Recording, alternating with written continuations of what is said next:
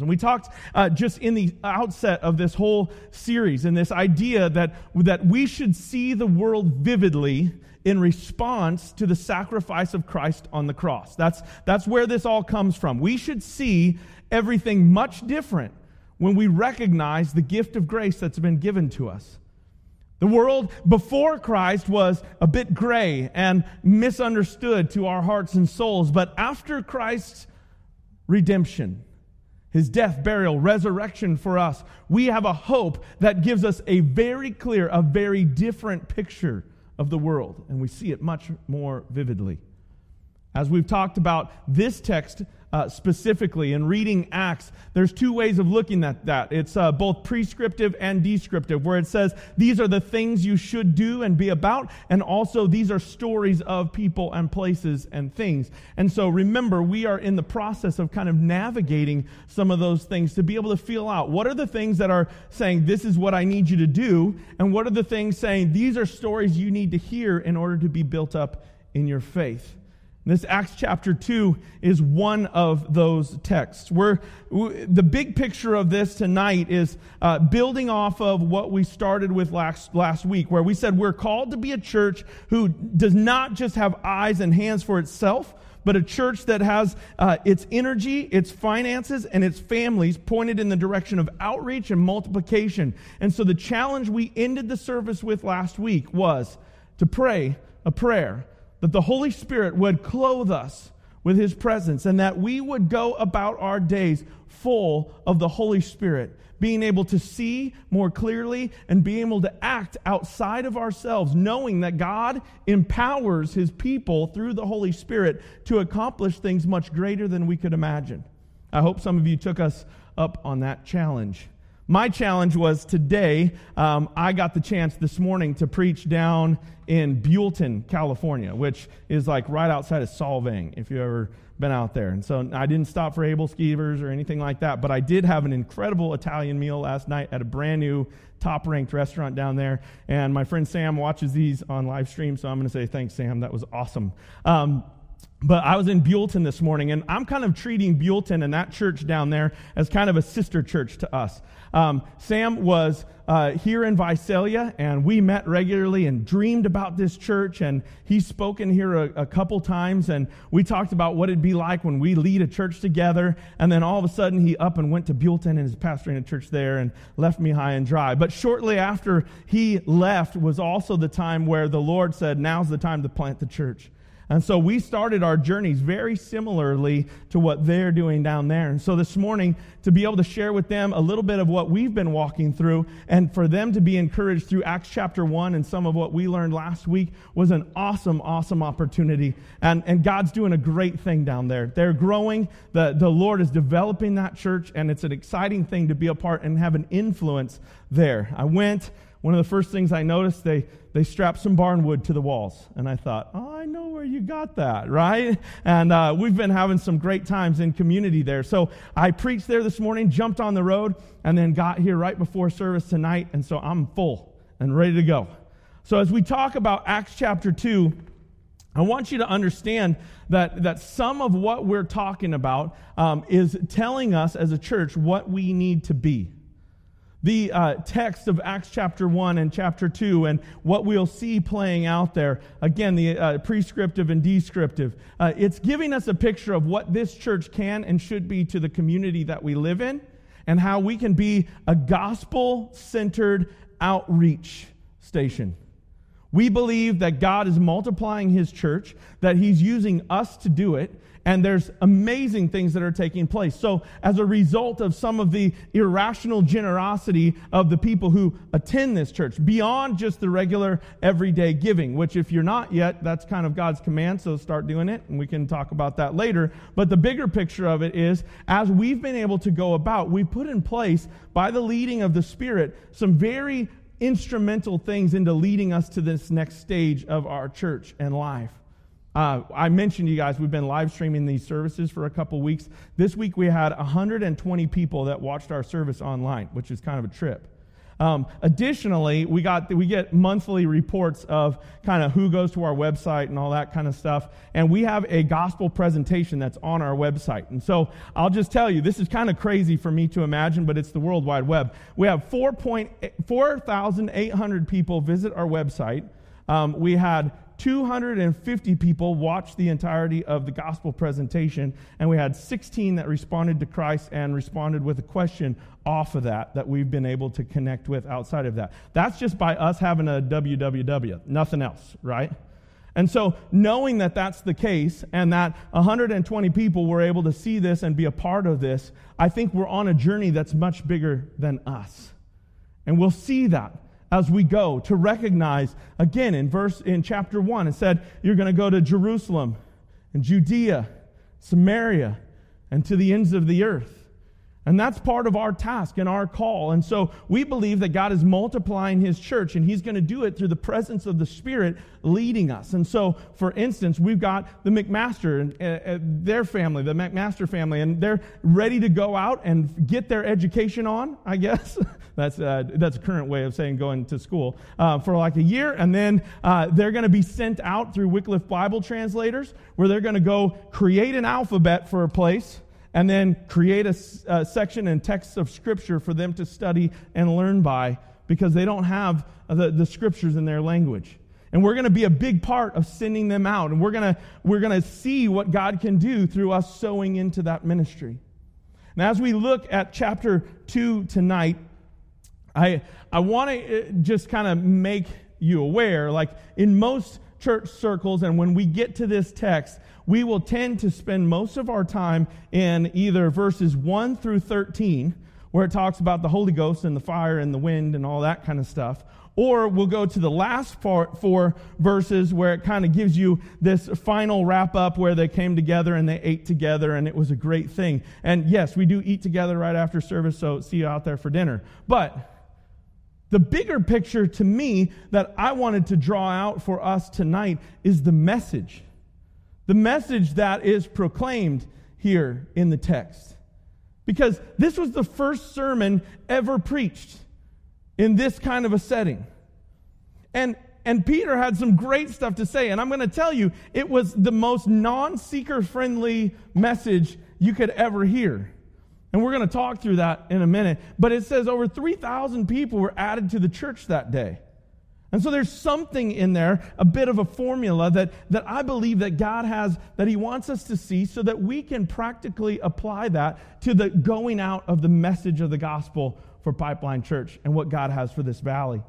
So as we get going in, in verse 14, if you'll pull that one up, it says that, that Peter raised his voice and addressed the crowd, fellow Jews, right?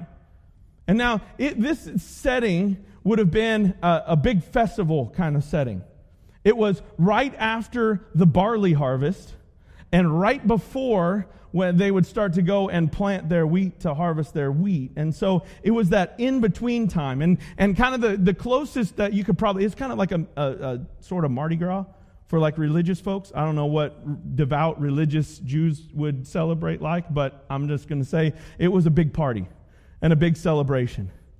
And so they're having this big party and this big celebration. And, and if the first 13 verses kind of lead us through the story where these people are up and they're in this room and they're praying, and then there's a wind and there's tongues of fire, and all of a sudden they start speaking other languages and they roll out of that place proclaiming the good news of Jesus Christ in languages that they've never even heard before. That, that's kind of crazy. But, but as the story goes, the people, they're not shocked necessarily by the fact, well, they are shocked that they're speaking other languages.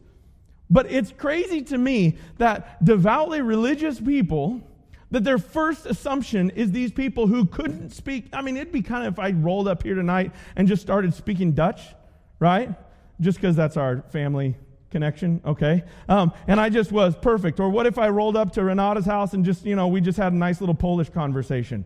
Right? It would make you feel really good, I, I know, because you long for that in your heart, right? But, but if I rolled up and I was like, hey, Padushchik, how's it going? Right? And and it started from there. And, and that, yeah, okay, there's more to this. But but here's the big picture, right? And, and then she would say, You don't even have your little California accent or your weird things that you normally say. You you sound like one of my people. Now, how out of that do you think she's gonna say, Oh, you must be drunk? It's kind of a weird assumption, right? All of a sudden you can speak another language. That's what drunk people do. No right? I've heard people speak a lot of languages when they're drunk, but it's not really like a technical language. It's more of the other, we call it a cursory language, if you will. okay, here, here's the idea though. They're looking around, they're going, What in the world is this? And they're saying, Well, they must be drunk. They must be out of their minds. There must be something else going on. And Peter, I love it. I love this idea that Peter gets up and speaks. You guys know Peter. He's a fisherman, not educated. He's not someone that would strike you like his hands were, were rough from work. He wasn't somebody who walked in, you know, rolled up with his Bible tucked under his arm and let me tell you uh, about the goodness of the Lord, right? No, he's a working man. And he gets up in front of all these people and he goes, Hey, hey, I'm going to tell you what's going on. And I love the authority now, let's not forget this is also Peter who had denied Christ and who sat days before this in front of a campfire with Jesus, being restored and renewed. To me, that says there's hope. To me, that says I can act on the authority of the presence of God in my life even when I know I'm not worthy. In fact, when I read that text, when I see those things, when I understand that, then I think what we need to be proclaiming is even more when I know I'm not worthy, I will speak with even more authority because I'm speaking on the behalf of the God who rescued me. So we carry on into this text. And there's a few things that I want you to take from this. The very first point just from reading this uh, start off. So he says, uh, he raised his voice and addressed the crowd, fellow Jews and all of you who live in Jerusalem, let me explain to you this. Listen carefully to what I say. These people are not drunk as you suppose. It's only nine in the morning. And he goes on. And I want you to say the first thing I want you to get is that Jesus meets us where we are. He didn't say, go to the upper room. God didn't say, go to the upper room and wait, and I'm going to bring all the people there. One of the hard things about communicating the gospel in our community is, is this tendency to, like, I don't know all the answers, so why don't you just come to church with me? Well, you know what? Some of the most holy moments I've ever had in my life did not happen at church. Sometimes we need to be in the place where God can meet people where they are. Like meeting people in the midst of their work, meeting people in the midst of what they're walking through. Sometimes we just need to be met where we are. So these guys are at this feast, this celebration, this post barley and pre wheat, which apparently they weren't on like, you know, some kind of special, you know, no grains diet, but we'll talk about that later. But the big picture of this is he says, I'm going to meet you here. And I'm not expecting people to fill the upper room. No, I'm sending you out. So let's remember this. The gospel message goes out, it doesn't just reside in. God meets us where we are. And I would say that's both physically and spiritually. Again, we struggle with this idea that if I need to fix some things here, and then he'll have community with me. It's never the truth. I'm telling you, the, the, it's never the truth. He says, I'm looking at you. I see you where you are currently, and I love you. The, the way a, a pastor friend that, that I like to listen to explains it is while we were in glad rebellion, in the middle of doing wrong, happily doing wrong, and knowing that it hurts the heart of God, he still came near and found me. Whew. That's deep, right? Now, there comes a moment, maybe you grew up in church kind of like I did. Maybe you were found. Maybe there was that one conversation that all of a sudden clicked the light on. Maybe that's like what we talked about last week how the Holy Spirit illuminates our hearts and helps us to understand. But there was a moment where it wasn't anybody else's faith, but it became yours. And if you haven't had that moment yet, maybe tonight needs to be the night. And you're going to hear why in just a couple moments. But it has to click over from being something that somebody else has put or something, a message that they say and they do, to being mine. And when we understand that, we've been met. So the, the God of the universe meets us where we are, physically and spiritually. Second is in uh, chapter or, or verse 23. Go ahead and pull that up. And I'm just going to go through this. We already read the text. I'm going to pull out a couple key things for us to see. Verse 20 says, 23 says, This man was, was handed over to you by God's deliberate plan and foreknowledge, and you, with the help of wicked men, put him to death by nailing him to the cross. Again, this doesn't scream, there's people that have questions about Jesus and we got to ease them into it. Basically, his sermon was this You need to understand what we're talking about because you killed God. And here, check this out. Go to verse 36. Can you track to that one real quick? We got a good system going here. Verse 36, he stresses it even again. And whenever a pastor says something twice, that's kind of the crazy picture about this. You ready? There we go. Verse 36. One more. It goes like this Therefore, let all Israel be assured of this that God has made this Jesus, whom you crucified, both, both Lord and Messiah. The message from Peter is there's a God who came to earth to be among us, and you saw all the amazing things he did, and you killed him. Now, understand this. It says that Jesus spent 40 days cruising around with the disciples, telling them what to do and, and revealing himself all along the way to them in different scenarios. Everybody from Thomas, who apparently wanted to stick his hand in Jesus' side, right? And, and all the way down to some guys who were walking on the road and talking about what had happened. There's, there's story after story. And for 40 days, he had been doing that. And then he says, I want you to go to this room and wait. And there's, there's a lot of deliberation. Is it 40, 50, 60 days after Jesus' death that, that this happened in this upper room?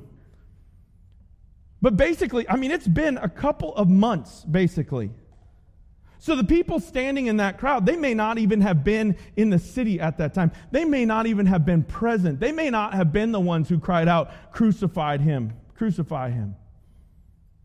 But one of the basic tenets of Peter's message is you killed God. You killed the most holy man that's ever walked the earth by your word and your deed and your action.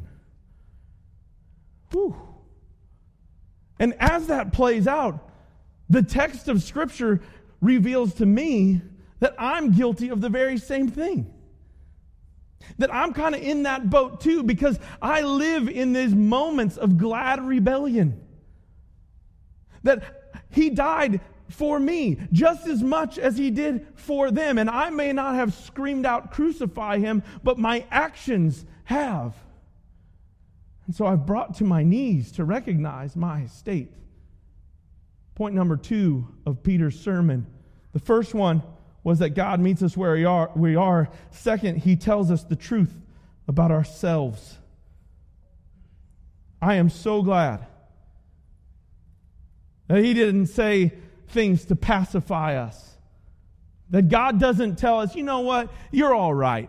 You're all right. You're okay. We'll let you in. You know, I know, I know what you're thinking. I want a God who tells the truth. Because if I've got a God who says, you know what, Jephthah, I understand where you were going with that, then that's not a God of justice and righteousness and holiness. I serve a God who says, I am perfect. And between me and you, there can be no communication because I cannot have community with sin. And for generations, God's people have been separated from God until Christ is revealed. And when Christ arrives, he builds a bridge. But I have to recognize that apart from Christ, there is no chance of salvation. That I'm not good enough, I'm not strong enough, I'm not smart enough, no matter what that guy from Saturday Night Live says. No matter what we think, oh, you're so pretty, you're so nice, you're so blah, blah, blah. If it's not with the presence of the Holy Spirit guiding us back to Christ, we are lost. So, Peter's message God meets you here, and God tells you the truth. Now, here's this Romans 3.23 section of Scripture comes up to me uh, repeatedly. If you ever gone through the Romans road, if you will, for all you who've been in church for a long time. Romans 3.23 says that all have sinned and fallen short of the glorious standard of God. So I'm going to give it to you in like the, the, the Koine Greek. We'll go as deep as I can go. All in the Koine Greek means all. Since some of you will catch it in a minute, you'll be like, oh, oh, that, yeah. It means everybody, all. All doesn't change. It doesn't mean some of us are you with brown hair and not you with blonde hair or vice versa. No, it just says all, everyone has sinned and broken relationship with God. And what that does, and we've talked about it time and time again in sermons and in messages and in Sunday school classes, and as we've gone talking about our faith, there is no elevation at the foot of, cro- of the cross. When we come to the cross, we come as sinners in need of a Savior, all of us, whatever our sin. And there's no looking around going, well, I'm not nearly as bad as what they do. You know, I'm, I'm okay. I probably get a front row seat. I get, you know, I'll, I'll take a balcony seat. I don't need it as bad as they need. And he says, everyone has sinned and fallen short. And Peter's saying the same thing. Don't forget that we put Christ on that cross. The third thing that I want to point out is that he offers us new life in the gospel. The gospel covers the truth of who we are and begins to reshape us, creating an alternate opportunity for us to be counted in righteousness. He offers us freedom. Verse 29 of Acts, if we can scroll to that. You see where he says, Fellow Israelites, I can tell you confidently that the patriarch David died and was buried, and his tomb is here to this day. But he was a prophet and knew that God had promised him an oath that he would place one of his descendants on the throne, seeing that what was to come. He spoke of the resurrection of the Messiah. Go to the next one. That he was not to be abandoned to the realm of the dead, nor did his body see decay. God raised Jesus to life, and we are all witnesses of it.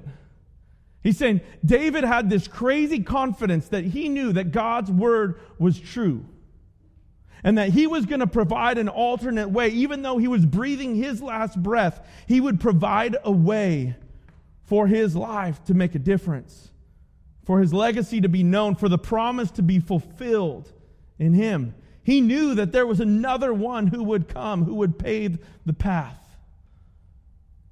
I just want to give you the message of the gospel is a message of freedom.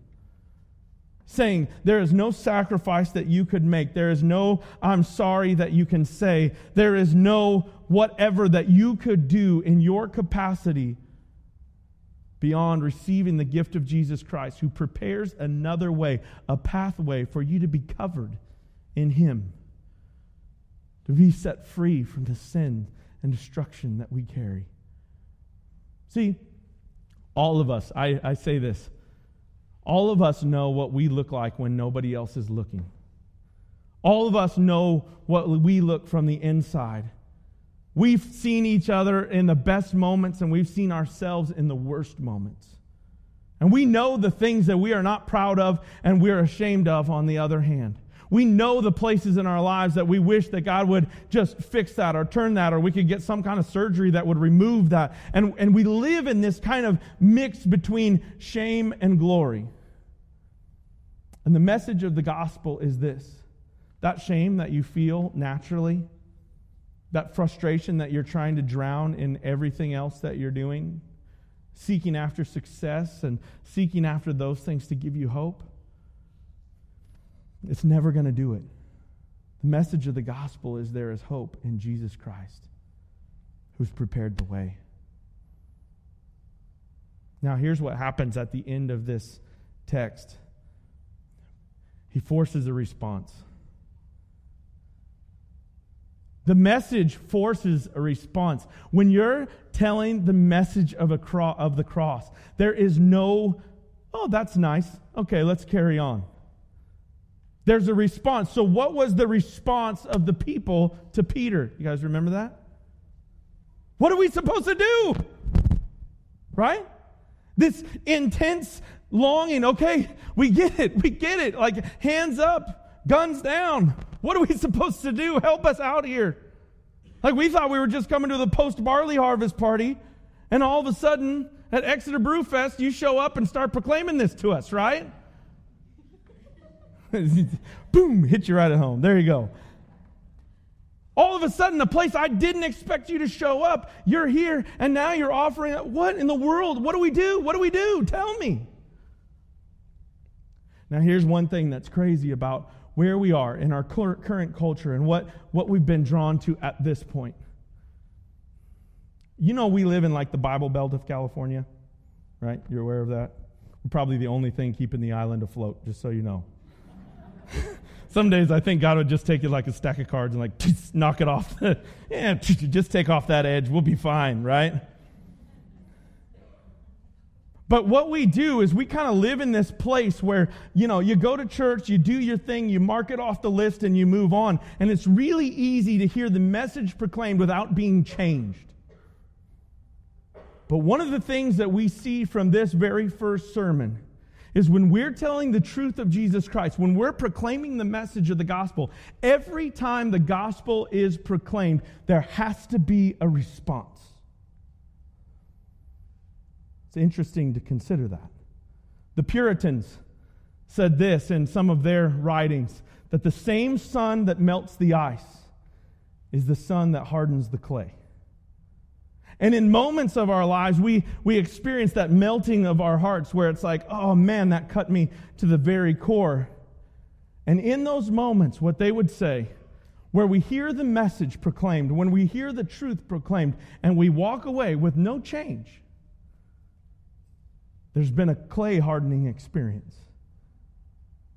Those moments in our lives when we kind of tuck away those portions. We know we let God touch this area, but we're going to tuck away some parts of our life that those are ours. They're just hardening and hardening and hardening.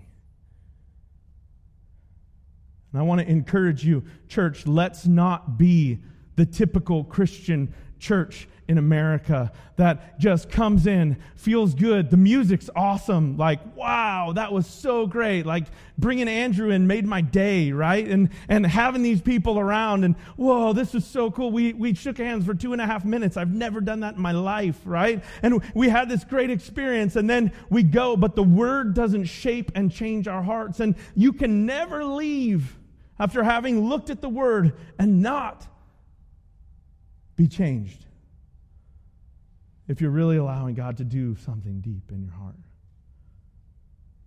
So God meets us where we are. He tells us the truth about ourselves. He offers us new life through the gospel. He forces our response. There is no question, there is no place where it's like, do you want to just hold on that to, to that for the next month and think about it? There's a response. And final thought for the night is he invites us into a community of faith. I love the fact that the very next bit of this explains how they began to form their community, building one another up. Go to the last verses of that chapter. It says, Everyone was filled with awe all the believers were together. They had everything in common. They sold property and possessions to give it to everyone they had it in need. They devoted themselves to teaching, and every day they continued to meet together in the temple, broke bread in their homes, and they ate together with glad and sincere hearts, praising God and enjoying the favor of all the people. And more and more and more people were added to their number I met with some junior high boys this last week, and we were talking about what it meant to stand up and say, I want to believe, I want to be part of the community of faith to these people. To stand up and say, I believe in Jesus Christ, and to be baptized in front of your community meant your business would probably have to shut down. You would be cast away from the community of Jewish believers. You would no longer be welcome. This wasn't for just the love of selling all their stuff. This was for survival that they were doing these things. I sat with these boys on some bleachers and I said, Boys, God is calling us to a kind of faith that would be willing to risk it all. All of our comfort, all of our ease of life, all of the things that we care about, would we be willing to lay them down, knowing that everyone in your community, you would probably receive death threats? You would have family walk away from you. Is that the kind of faith you're willing to enter? And then I backtrack to a moment in my youth pastor days when a girl who was in our youth group came and she said, I'd like to talk with you, Pastor Jeff. And I said, Yeah, that's great. Like, let's talk after service. And she said, I like all this stuff. I like everything that's going on here. I think it's super cool. But you have to understand if I accept Christ as my Lord and Savior, like you're talking about, which I desperately want to do, my parents have openly told me that I will not be welcome in their home anymore. And I'm only 15, and I don't know what to do with that. Whoa. That was in Visalia. That's here. That's among us. And we prayed and we talked. And I met with her, walked through some tough stuff with her she, she took on faith. She, she said, I believe I'm going to receive Jesus, and whatever happens, I'm going to take it. They didn't kick her out. But it was one of those moments saying, I'm willing to risk it all because this matters. My hope to us tonight, and the way I'd like to just close this time up, is for us to consider those couple of things that God meets us where we are and He tells us the truth about ourselves. He's not going to let us just pass on, and He's going to give us the message that there's hope beyond what I get regularly lost in. And He forces our response and invites us to come home. Tonight, as we're here, we have been called to start in Jerusalem and Judea and Samaria and to the ends of the earth. What does that look like to us? Have we are we in process still where that message is taking us? Are we in process of hearing the word and being shaped? Do we need to activate our faith in a way that we haven't understood before? I didn't focus on it, but there's something about that first 13 verses that changed the way that those people looked at the world, that changed the heart of a man who had denied Christ, who was an uneducated fisherman, and stood up and proclaimed a message he never should have been able to proclaim to people he never should have been talking to in a way that called them home, because heaven is their home. So, our challenge this week as we go out from here is again, let the Holy Spirit work through you. Look for the places that God's speaking to you. Look for the people and the situations and the opportunities that come your way because God is shaping and molding and reshaping us. And His presence is heavy among us. Will you pray with me? Father, I want to thank you tonight for the opportunity that we have to love you and honor you and worship you. Father, I thank you for being a God who tells us the truth about who we are, but first of all, a God who meets us where we are. I'm grateful that you don't just let me off the hook easy and you don't just tell me the things that I want to hear, but you literally reshape my soul in your presence, God. So, Father, I pray through the power and the presence of your Holy Spirit, would you be at work among us tonight? And help us to know and hear and see the things you want us to understand. Father, work in our hearts, work in our lives, we pray. Would your presence be strong here? In these next couple minutes and the way we close our services here at Pipeline is to give you some time just to pray on your own. I'm not going to feed you a prayer. I'm not going to tell you what your heart should be saying to God, but I am going to give you an opportunity. And if you are here tonight and you've heard the message of the gospel and you have not decided for yourself that this is the way, the truth, and the life, let tonight be the night that you choose. Stop playing around with it. Stop coming and letting the clay harden, but open up and let the Lord begin to do a work in you, in your family, and the people around you. He'll be faithful to complete it. And if that's you tonight, then your prayer would go a little bit like this in the next couple minutes Dear God, I've had a lot of other gods before you, but tonight I want you to be my one God. I choose to receive the gift of your Spirit through your Son, Jesus Christ, who died on the cross for my sins. I'm so sorry. Will you forgive me? I receive you. Jesus Christ is my Lord and Savior. God, I want you to be my one God forever. Amen. And maybe that's not your prayer. Maybe that's been your history, and you know that you are secure in your faith and that God has touched you in a unique way. I pray that there was something in tonight's message that spoke to you and, and pushed you and urged you to see the world differently than you when you walked in before. I went back and forth on this message all week. And I had to let the Lord kind of wreck my own spirit and my own heart because honestly, I've got some pretty serious areas of pride that I've been struggling with and some pretty broken places that I needed the Lord to restore in my heart and my life. This message met me where I was, revealed the ugly truth of who I am, and the gospel covered me up, gave me an alternate way, helped me to understand the faith that I was so richly given. Wherever you are, would you take these minutes to let God do a work and begin a work in you that He'll be faithful to complete? Let's take some moments to pray. And then let's stand and worship with all of our hearts in just a few moments. Make no mistake, in that day, in that room, there was a mighty rushing wind, and there were tongues of fire above the heads of men and women. And they felt the presence of God like they had never felt before. And you know what? It wasn't so that the Holy Spirit could be glorified, it was so that the name of Jesus could be made great because his name is the only name that sets us free. His name is the only name that declares victory over death and sin and the hell that exists for those who do not follow. We have been rescued. We've been rescued. Let's go proclaim the name of Jesus because we've been rescued. And don't let anything stand in your way.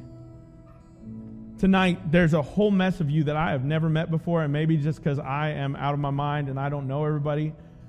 But if you're here and you're visiting the first time, please meet somebody, sit with us at a dinner table. We eat kind of in, ba- in, in, banquet style, so find somebody you don't know and sit down and, and tell your story and hear their story and find out how we can connect as a community. There's some cards on the table that's, uh, that say people matter. And uh, we love your information just to connect with you. You can definitely write on there, like, hey, I'm visiting. Don't mess with me. I don't want you talking to me anymore. You know, whatever you want. You just say something nice, okay? Don't be like vulgar about it. But the other side is if God did something in your life tonight, if God's been working on you over these past couple weeks and God's been moving you to see the world more vividly, write us a note, drop it in one of those cans just say, This is where God's at work. People of Pipeline Church, I'm going to ask you to receive a blessing from the Lord tonight. Just extend your hands. I'm going to ask, May the Lord bless you and may the Lord keep you. And may his face shine on you in the glory and majesty of his great name. May his Holy Spirit empower you to service of the King and point others to Christ as we lift him up in our world.